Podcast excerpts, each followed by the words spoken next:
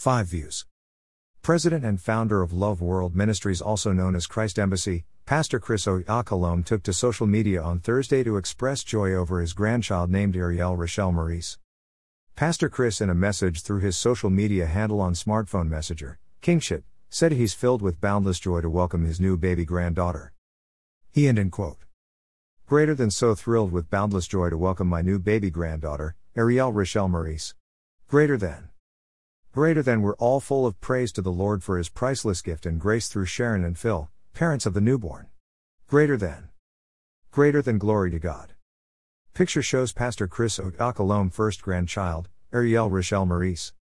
Pastor Chris Oyakhilome became more an issue of discuss in Nigeria and the world when him and his wife separated in 2014. Pastor Chris and Anita got married in 1991, blessed with two daughters.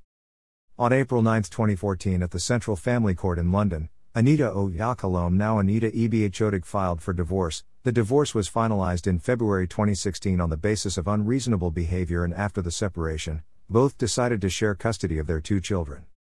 Pastor Chris' first daughter, Sharon Oyakhilome, married a Ghanaian man, Philip Frimpong, on October 6, 2018, and her mother, Anita Ebhodaghe, was reportedly not present throughout the wedding.